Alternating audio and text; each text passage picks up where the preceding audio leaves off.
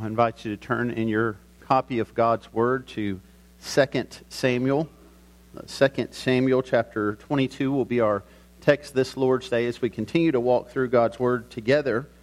And if you've been with us, you know that we're at the point in 2 Samuel now where uh, we have a collection of a few chapters that don't follow chronologically with the rest of 1st and 2nd Samuel. These are uh, essentially narratives that kind of encapsulate uh, what we've seen take place uh, throughout the course of our study. And so as we come to chapter 22, we found this to be uh, David's song of deliverance. We don't know exactly at what point uh, David wrote this, but it, it seems to be uh, later in his life as he is looking back on the ways that God had delivered him. And so uh, we've seen how uh, David calls upon the Lord. We saw uh, last Lord's Day uh, how David claimed righteousness and that that claim of righteousness was because of the work that God had done in his life. God had made him righteous and then called him to walk in righteousness. And now we come to the last part of this chapter where David uh, is praising God. And so we're going to look at verses 32 through 51. We're going to look at David's praise of God in hopes that we might learn how to more rightly praise God ourselves here this morning. And so, out of reverence for God's word, if you're able to, I want to invite you to stand as I read this passage for us. 2 Samuel 22, beginning in verse 32. This is what the inspired word of God says. For who is God but the Lord? And who is a rock except our God? This God is my strong refuge. He has made my way blameless. He made my feet like the feet of a deer and set me secure on the heights. He trains my hands for war so that my arms can bend a bow of bronze. You have given me the shield of your salvation, and your gentleness made me great. You gave me a wide place for my steps under me, and my feet did not slip. I pursued my enemies and destroyed them, and did not turn back until they were consumed. I consumed them I thrust them through so that they did not rise. They fell under my feet. For you equipped me with strength for the battle. You made those who rise against me sink under me. You made my enemies turn their backs to me, those who hated me, and I destroyed them. They looked, but there was none to save. They cried to the Lord, but he did not answer them. I beat them fine as the dust of the earth. I crushed them and stamped them down like the mire of the streets. You delivered me from strife with my people. You kept me as the head of the nations. People whom I had not known served me. Foreigners came cringing to me. As soon as they heard of me, they obeyed me. Foreigners lost heart and came trembling out of their fortress. The Lord lives. And blessed be my rock, and exalted be my God, the rock of my salvation, the God who gave me vengeance and brought down peoples under me, who brought me out from my enemies. You exalted me above those who rose against me. You delivered me from men of violence. For this I will praise you, O Lord, among the nations, and sing praises to your name. Great salvation he brings to his king and shows steadfast love to his anointed, to David and his offspring forever. If you would pray with me. Father, I ask that in this time we have this morning that you would take this ancient text, that this text that, that you breathed out through King David, that was inspired by the Holy Spirit, this this praise that he offers to you. Help us to learn from it and help us to apply it to our lives today.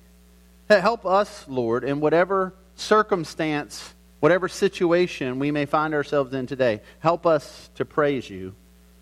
And help us, Lord, through your word this morning to see and celebrate and respond to the gospel of our Lord Jesus. We ask this in Christ's name. Amen. You may be seated.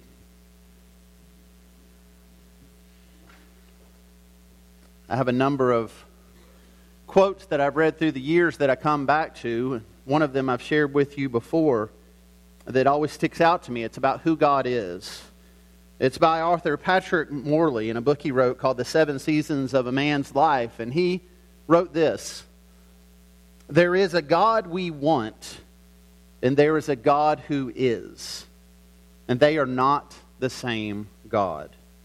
And the turning point in our lives is when we stop seeking the God we want and we start seeking the God who is. Now, this quote always stands out to me because it reminds me that there is indeed a, a God that so many want. I mean, if we're honest with ourselves, often we want a God who's in control, but not too much control. We want a God who offers us advice and wisdom and is always there for us, but not one who judges us or condemns us. We want a God who picks up when we call, who answers yes when we ask. That's the God we want. But that's not who God who is. See, the God who is reveals himself to us through his word. And the God who is has, has told us rightly who he is. But in order to know who he is, we have to look to the revelation he has given us. And I believe that's the very thing that David does here as he goes through this latter part now of his song of deliverance. He, he begins with that very statement For who is God? And then he goes on to talk about the God who is. And, friends, this morning, if we are to rightly worship God, if we're to rightly glorify God, then we need to worship him and glorify him for who he is, not for who we want him to be. And so we're going to consider these things as we walk through this text today. We're going to look at who God is, how God, uh, excuse me, how David praises him for who he is, how David praises him for what he's done and for what he is going to do, and how we can then apply each of those things to our own lives this morning. So we'll start with the first point there in your outline this reminder that David praises God for who he is. And primarily what he says here is that God is a rock and a refuge. That phrase, or those phrases, are consistent when we consider how David praises God. I mean, just throughout the Psalms, we find nearly a hundred times either one or two of, or both of those words mentioned. God as the rock, God as the refuge. And then there are many other times where David talks about God as his shelter and words that connect to those words. I'll read just a few for you this morning. Psalm 18, verse 2. David writes, The Lord is my rock and my fortress and my deliverer, my God, my rock in whom I take refuge, my shield, the horn of my salvation, my stronghold. In Psalm 19, verse 14, David says, Let the words of my mouth and the meditation of my heart be acceptable in your sight, O Lord, my rock and my redeemer. In Psalm 31, beginning in verse 3, David writes, For you are my rock and my fortress. For your name's sake, you lead me and guide me. You take me out of the net they have hidden for me. You are my refuge. So, David, in using these words so often, it's important that we consider well, what do these words mean? And when we think of God as a rock, perhaps we think of just a solid rock and a, and a solid foundation. And that's certainly true. But what that word literally means applies more to a, a mountainside, a cliff, a, a series of rocks. And so when David here is saying that God is his rock, he's, he's saying in essence that, that God is the rock that I, I go into, I find shelter in. He, he covers me, he protects me, he shelters me. You think of how many times in David's life that literally was the case with a rock. If you followed with us through the study of 1st and 2nd Samuel, you know that there was a time when God had anointed David to be the king, and yet Saul was still reigning as the king, and Saul despised David, and he cursed David, and he pursued David, and he wanted to put David to death. And we have these scenes throughout the scripture so often where David would find shelter and find rest in a rock, in a cave. We find so many crucial points in David's flight from Saul. They take place in a rock, in a shelter, in a cave. So, what does David mean when he says that God is rock? Well, I believe he means that, that God is his protection, his provider, his shelter. He's praising God here for, for being his protector, his provider, his shelter. He goes on to talk about how God had protected him, how he had provided, how he had been his shelter. Verse 34, he said he made David's feet like a deer so he did not fall. You, you have that imagery. Perhaps you've all in this room at some time seen a deer and how they can just gallop along and those small little hooves just need a small little space to keep themselves secure. The picture here is of a deer running up the side of a mountain, a narrow path, but his steps are secure. David says that's what God has done for him. Verse 35, it said he made David's hands and arms strong for battle. He gives this imagery of, of bending a bow of bronze, that God made him so strong in battle that he could take on any enemy. Verse 36, God shielded him. He made David great. Verse 37, David made sure, or excuse me, God made sure David's feet did not slip. And then as we come to the next verse, we see that in the midst of David's praise, he shifts from you statements, statements about God, to I statements, statements about himself. In verse 38, David says, I pursued my enemies and destroyed them. Verse 39, David says, I consumed them. They fell under my feet. And if we just take these verses out of the context of what David's already said, it might seem that David is being boastful or prideful, that, that suddenly he, he's taking the credit for what God had rightly done. In fact, we see him do this a few more times as you continue in the passage. He goes back between these you statements about God to these I statements about himself. So, what do we make of that? Well, very simply, I think if you read this in the context, you see that the you always comes before the I.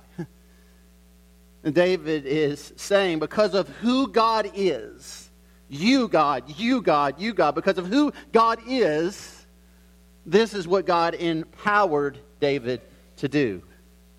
I, David says, am able to pursue my enemies. I'm able to destroy them. Why? Because of who God is. David is rightly acknowledging and celebrating and praising who God is and how He's empowered him to do the things He's gifted him and called him to do. None of this was done in David's strength, it was all done by the power of the Lord. And we see this as we consider how David praises who praises God for who he is. And it's a reminder to us this morning that as we praise God, that the right way to praise God is to praise God for who He is. And so, how do we do that? How do we protect ourselves from that slippery slope of praising God as the God we want rather than as the God who is? Well, very simply, the way we do that, friends, is we, we open up God's Word where He reveals who He is. We praise Him in light of what He's told us about Himself. And I'll give you one example of how we can do this. You can just write down in your notes Psalm 46. Psalm 46. So, so a good lesson, a good way to praise God is to praise God with your Bible open, looking at a passage where God tells you who He is, reading what He says about Himself, and then responding to what God reveals to us about Himself. And so, for example, Psalm 46 begins this way God is our refuge and our strength, a very present help in trouble. Therefore, we will not fear though the earth gives way, though the mountains be moved into the heart of the sea, though its waters roar and foam, though the mountains tremble at its swelling. So notice the order there. We, we first see who God is. It's about God. There's the, the you, you God statements. And then we see how this then applies to us, what, what it results in for us. What are we able to do because of who God is? So again, God is our refuge. He is our strength. He is our very present help in trouble. We praise Him for these things. God, thank you that you are our protector. You are our provider. Thank you that in the day of trouble I can come to you. You turn on the news at any given point in the day right now and what do you see? Trouble. We, we're surrounded by trouble. We, we are in a world of trouble. We see across the ocean wars, not rumors of wars, literal wars taking place. We see people losing not just their things and their livelihood, but their very lives. We see evil men doing wicked things. We see millions of people being affected by that. There is trouble in our world today. We say, well, that's, that's over there. It's not here. But, friends, there's trouble here too, isn't there? Here's the most spiritual way I can say it our world has lost their ever loving minds. I mean, you look around today at the, the mass confusion of our world. That there is no ability, no discernment to discern what is right and what is wrong. We don't seem to be able to agree on anything, and it's not because we have strong opinions on either side, it's because people have no moral compass. That there, there's no absolute in their lives. They are tossed here and there by the waves and the winds of change, and it is disturbing and it is troubling. And as we look around at it, if we're not careful, we become overwhelmed by it. And then, even closer to home, in our own families, in our own lives, in our own church. So often we're surrounded by suffering and distress. People we love hurting, people we love dying, crises all around us. And it is easy for us to look at these things and literally feel like the earth is giving away. It is literally the feeling that the mountains are being moved into the heart of the sea. It feels at times like the very earth underneath us is just going to open up.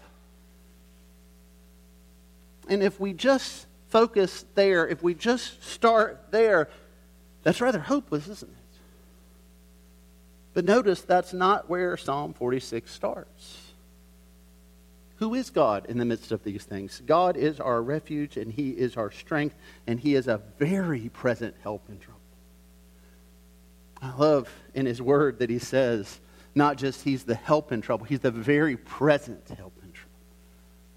He's always on time, He's always present. He's always there to help you and help me right now in whatever crisis you are facing, whatever suffering you are facing, whatever trial you are going through. God is your very present help.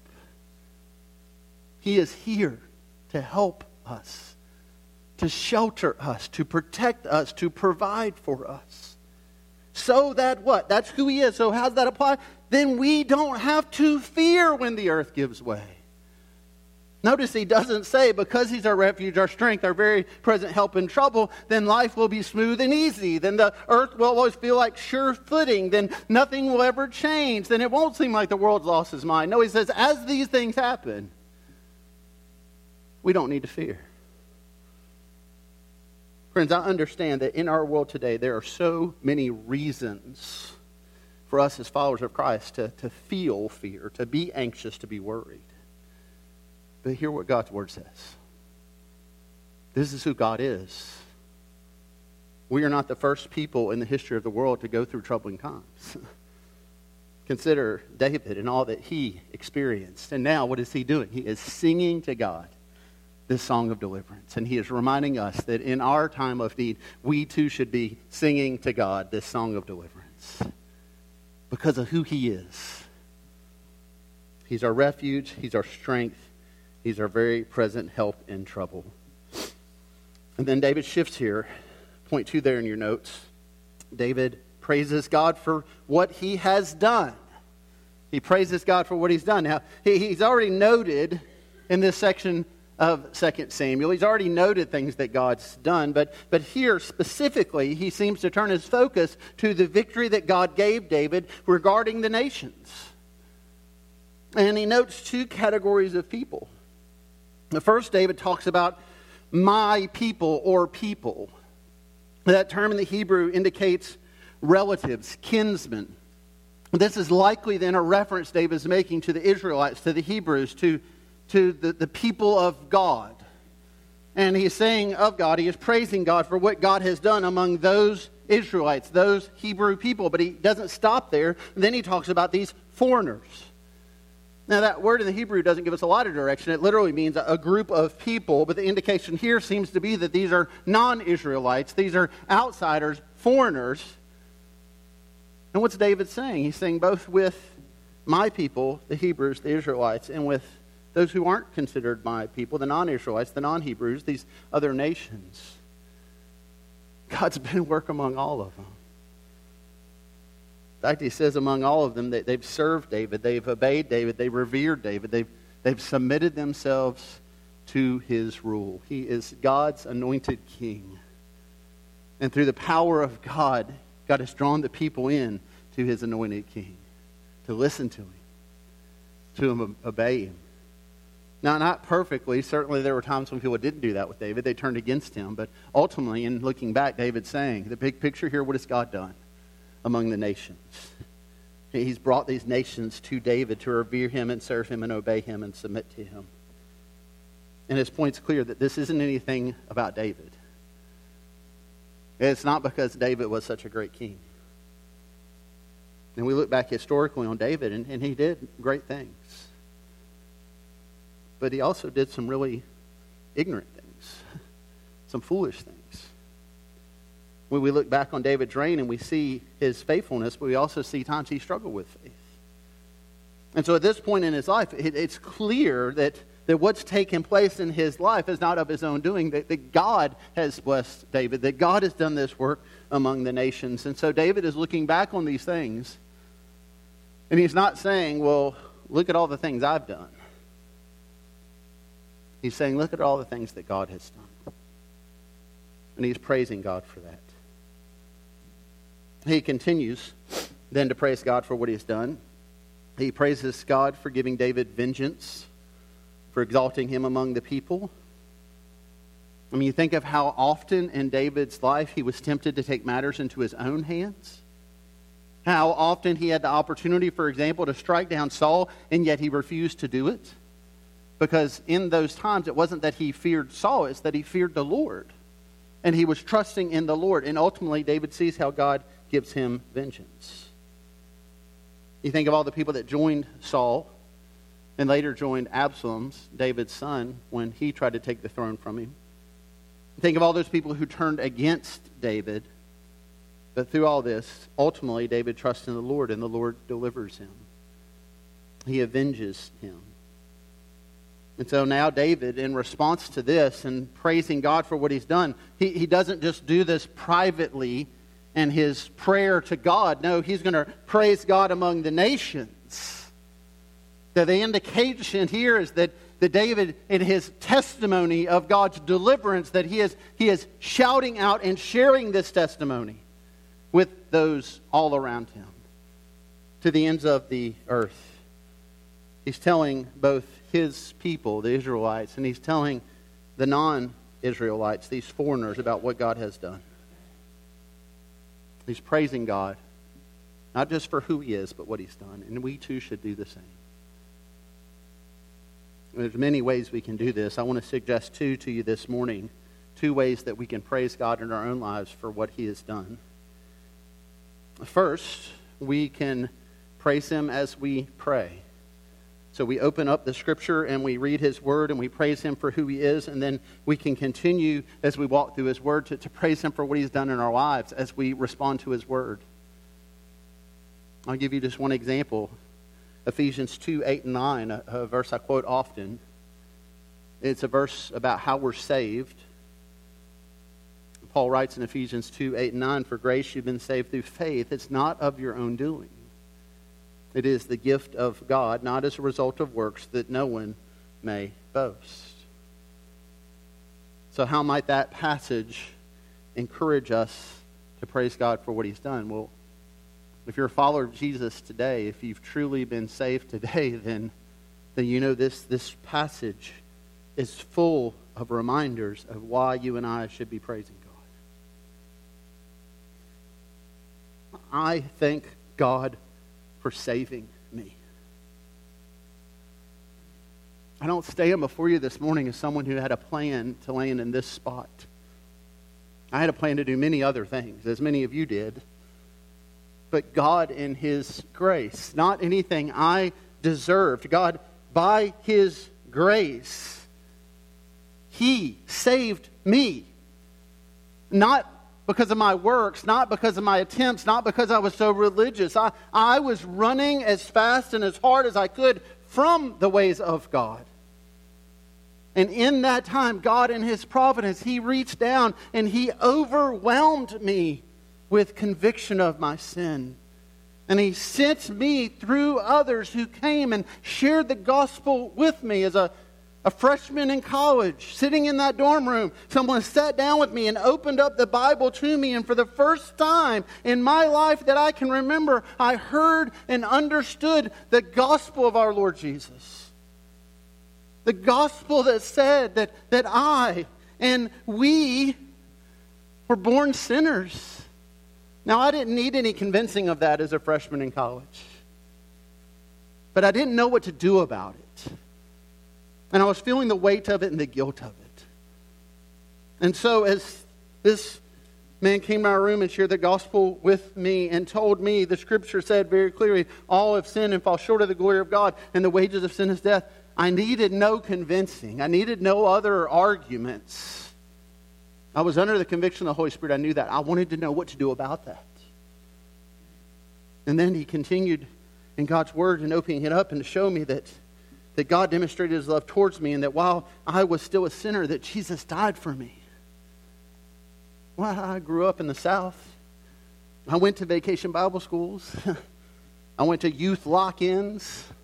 I heard at times the gospel presented. I heard about Jesus, but I never connected the pieces. And so when he said that God demonstrated his love toward me, that while I was yet sinner, Jesus died for me, I was like, okay, he died for me, but what, what, what do I do? And then I'll never forget that moment. He said, if, if you confess Jesus as your Lord and believe in your heart that God raised him from the dead, you will be saved. And in the weeks that followed that conversation, I, I just was, I was just stuck there. What, what does it mean for Jesus to be my Lord, for him to be my king, for him to call the shots? I don't, I don't know about you, but I grew up in an environment when I would hear about Jesus, there's this sense that, that Jesus is the life preserver, that he's the savior, that he's there to rescue you. But, but I had no concept of what it meant for Jesus to be king and Lord and authority over my life, for him to be supreme, and for me to obey him. And so I had a decision to make. Was I willing to submit my life to King Jesus? And I decided, I responded to that gospel offer that yes, I would do that. And so when I come to Ephesians 2 8, 9, I can't come to this passage without considering the awesome work of God, the gift, the undeserved gift that God gave me that day. And so, friends, we, we open up God's word and we praise Him for what He's done as we consider what He's done. And so, if, if you in hearing Ephesians 2 8 9, if, if, as you're sitting there and as I'm telling my story, you're thinking about your story and you're being reminded of how God saved you, that, that's the fruit, that's, that's the testimony of the Spirit's work in your life. But as you read that passage and nothing comes to mind, you're unable to articulate in any way how God has saved you, what He saved you from if this notion of Christ being king and Lord and in control and supreme of your life seems foreign to you, then hear me. Then this morning, you're, you're not praising God rightly for what he's done because, because you're still trusting in yourself. You're trusting in the fruit, the work of your hands. You're, you're trying to do good things. I mean, my goodness, you're at the early service, you know. Better than always late service, people. I mean, it's not even Easter yet, and you're here maybe you're trying this morning. Maybe, maybe you've had this sudden conviction and interest and you've started opening up your Bible. Maybe there's, there's a work going on there, and yet you, you've yet to bow your knee to Christ. Hear this God, God, in His sovereignty and His providence today, He's put you in this place for this reason, that you might hear this word proclaimed. And that you too might respond in faith and trust in Him. So that then you can praise Him for what He has done. So, so praising God for our salvation, that, that's primary, that's fundamental. That's one of the ways we can praise Him for what He's done. And then second, second way we can do this is that we can we can tell others about what God's done. Verse 50, David says, For this I praise you, O Lord, among the nations, and sing praises to your name. David was praising God by telling others about what God had done in his life. And we should do the same. And so, as I read this morning, Ephesians 2 8 9, I, I praise God for my salvation, but I also I, I was sharing with you about what God has done in my life. And you are called to share with others about what God has done in your life. And we do that very simply by telling others what, what God has saved us from, how He's saved us, and how He's changed us. For three very simple things what God has saved us from, how He saved us, and how He's changed us. It's interesting because when you read through the scriptures, you'll find testimonies like that. You'll find Peter's testimony, you'll find Paul's testimony. They're able to articulate those things in about two minutes. so, nobody's saying you have to go out and come up with an hour long sermon for someone. Some of you now are thinking, well, why didn't I just take two minutes this morning? But, but we can do this very simply by sharing our testimony about what God has done. And not just how He saved us, but how He sanctifies us. And how God continues to work in our lives in light of His Word and empowered by His Spirit. We, we praise Him to others. And so we, we praise God for who He is. We praise Him for what He's done. And then finally, we see David here, point three, praising God for what He will do his concluding verse in the Song of Deliverance, verse 51, says this Great salvation he brings to his king. He shows steadfast love to his anointed, to David and his offspring forever. And so David has looked back, and now he is looking ahead. And this is very significant. That this passage, David here uses the term anointed. It's the word that we get the word Messiah from. It's only the second time this word is used in all of 1st and 2nd Samuel to refer to David. That the first was in Hannah's prayer in 1 Samuel 2, where she is praising God for what he would one day do through his king that he would raise up through his anointed. It's a messianic reminder it's a messianic reference. It's about messianic hope.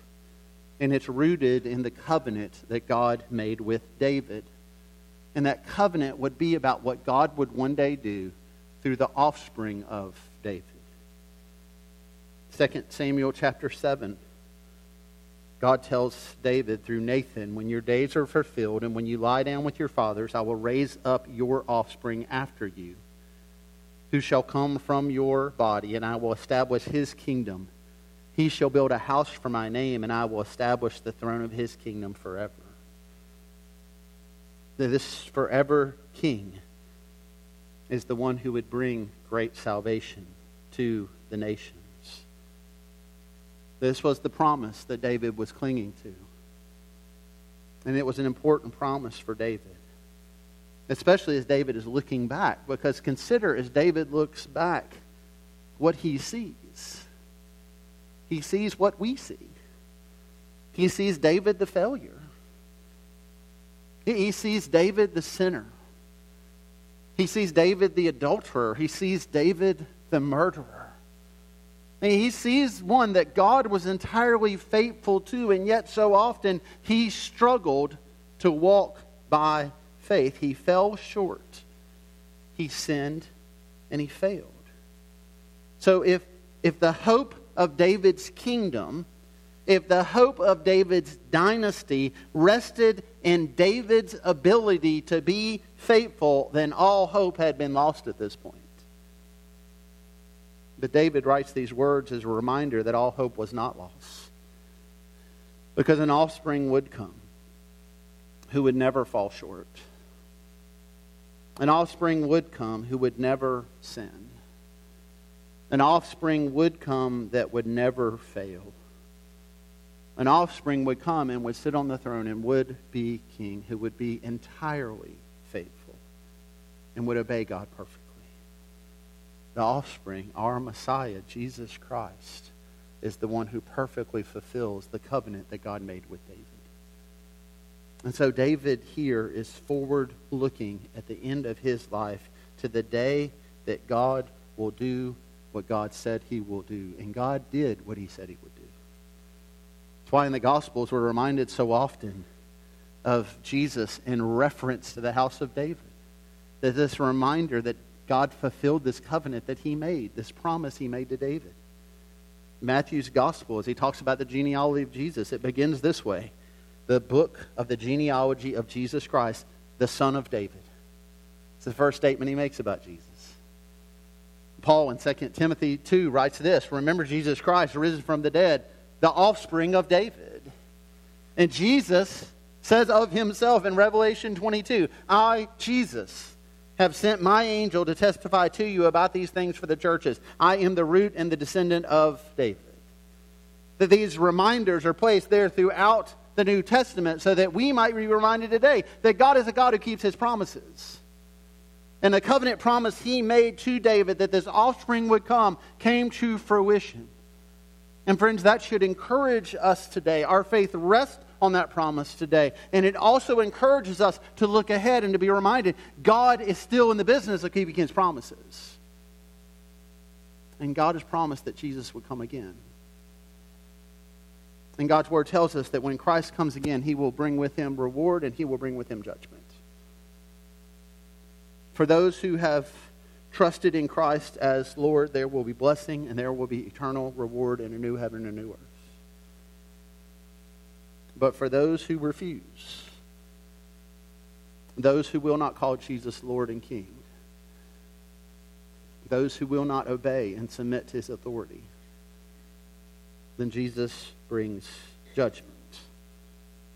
And with that judgment comes a very real eternal hell under the wrath of the one true God. And so the question for us today as we consider the Word of God and we consider the God who keeps his promises, the God who is, is are we truly trusting in this God? Are we prepared for the day when God keeps his promise because he will when Jesus returns? What if that day is today? I don't know that. It may be a thousand years from now. But are we prepared and are we ready? One of the opportunities we have each Lord's Day as we gather is to prepare for that day and to ready our hearts and to ready our lives. And so we invite you this morning as you consider God's word and respond to it to bow your knee to Christ, to trust in Him. I'm going to take just a moment and, close this in prayer, and then we're going to worship again together. But as I pray for us, I, just I'm going to take a, a moment for us just to be silent and just to, to pray. And this is just an opportunity for every one of us in this room to respond to the Word of God. Just to go before God now and pray. If the Spirit has been at work on you this morning, if you are feeling conviction of sin, this is an opportunity for you to repent of that sin. If the Spirit's been at work in such a way to lead you to repentance and faith and to trust in Christ, this is an opportunity for you to trust in Christ, for us to walk by faith. So let's just take a moment right now. Let's just be silent for a moment. Let's just pray for a moment and ask God to work in our hearts and respond to the work He is doing. And then I will pray for us, and then we'll sing together.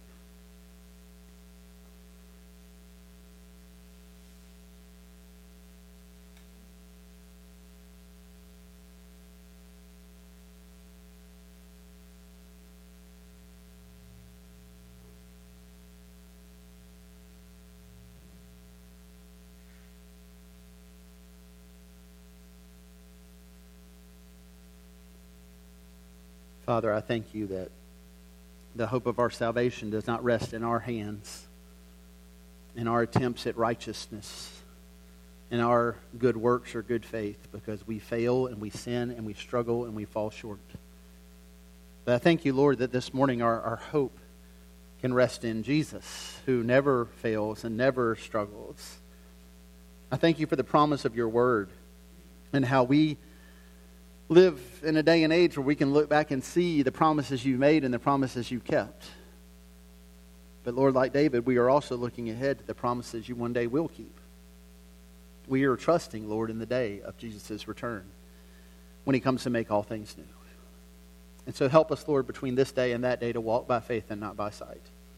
I pray for us now, Lord, as we respond to your word together, as we sing together, that you would help us, Lord, to rightly praise you and honor you for who you are, for what you have done, and for what you one day will do.